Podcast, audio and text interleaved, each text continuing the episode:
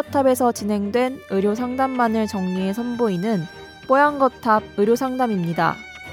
이번 상담은 2015년 12월 30일 뽀얀거탑 36화에서 방송되었습니다. 찬 물이나 찬 바람 등 찬 것에 닿으면 피부가 부어오르며 따갑고 가려운 증상이 나타나는 경우가 있습니다. 이런 증상은 한랭성 두드러기 혹은 레이노 증후군을 의심해 볼 수 있다고 하는데요.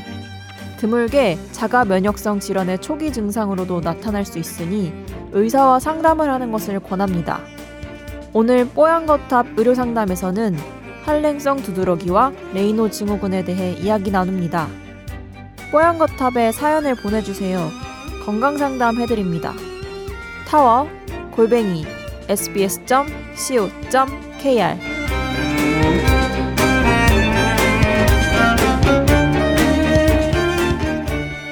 오늘 제가 이렇게 글을 쓰는 건 군대에서 생긴 몹쓸 증상 때문인데 에, 교육대에서 샤워를 할 때 갑자기 팔과 허벅지 부위가 목이 물린 것처럼 솟아오르더니 전체적으로 붓고 빨갛게 되면서 엄청 가렵더라. 한 30분쯤 지나니까 증세가 사라지더라. 근데 그 이후로 찬물, 찬바람 같은 찬 것에 닿으면 그런 증상이 생기더라. 이거 도대체 뭔가? 어떻게 하면 없앨 수 있을까? 궁금하다며 사연 주셨습니다. 백모님입니다.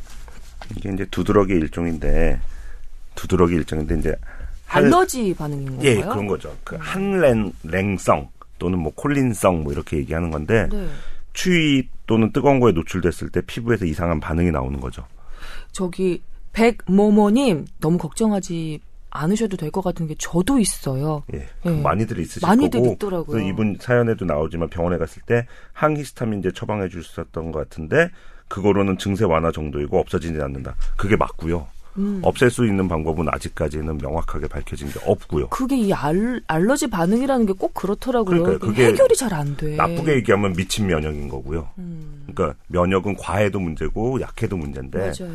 그거 이거는 또 엄청나게 무슨 저기 루푸스라든지 이런 자가 면역 질환처럼 대단한 게 강한 것도 아니고 음, 그렇다고 에이즈처럼 그렇게 떨어져 있는 것도 아니고 음, 적절할 때 그 일을 해줘야 되는 면역이 괜히 쓸데없을 때 반응을 하는 게 이런 문제인데 음. 결국은 제일 최고의 치료법은 회피요법이라고 되어 있고 근데 어떻게 찬물, 찬 공기 안 쐬기 환경을 어렵잖아요. 바꾸라는 얘기밖에 못 해주고 음, 그래서 이제 그 기타 방법으로 이제 스트레스를 줄이고 네. 그다음에 이제 인트, 인스턴트 식품을 좀 줄이고 이렇게 해서 개선을 했, 했다는 분들이 있는 건 사실인데 음, 그렇게 한 모든 사람들이 재미를 본 건 아니기 때문에. 시도해 볼 수 있는 방법이면 틀림없으나 음, 그러니까 그런 거 할 필요 없습니다 이렇게 얘기하는 건 절대 아니고요 네. 해 보는 거가 도움이 될 수는 있겠지만 그거 하면 무조건 좋아집니다라고 얘기하기에는 조금 그쪽에 이제 그 어떤 효과랄까 파워랄까 이런 게 좀 약한 것도 사실이다까지 음. 말씀드립니다. 하도 성가시셨는지 성가셨는지 최근에 뭔가 획기적으로 나온 치료 방법 같은 거 없나요? 라고도 물어오셨어요. 열심히들 찾고 있는데 아직은 없는 걸로 알고 있습니다. 알겠습니다. 백모모님 예, 일단 사연이었습니다. 증세를 봐서는 그러니까 찬물에만 찬바람에만 그렇다면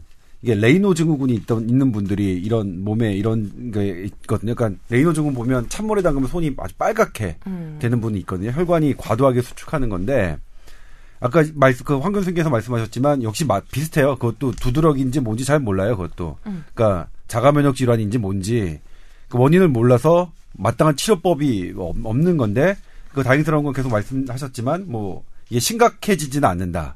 심각해지지는 않는다인데 네.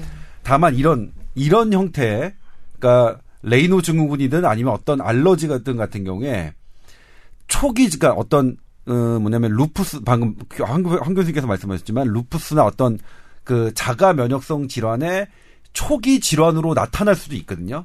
그냥 그걸로만 끝나는 경우가 대부분이긴 하지만 대부분이지만 그래서 만약 그런 게 된다면 한 번쯤 검사 받아보시는 건 나쁘지 않다. 그러니까 이를테면 제가 다니는 그러니까 한양대 병원에서는 저희 그 그쪽은 이제 류마티스 내과가 저희 그 병원에서는 되게 조금 많이 그 활성화가 돼 있었는데 알아준다.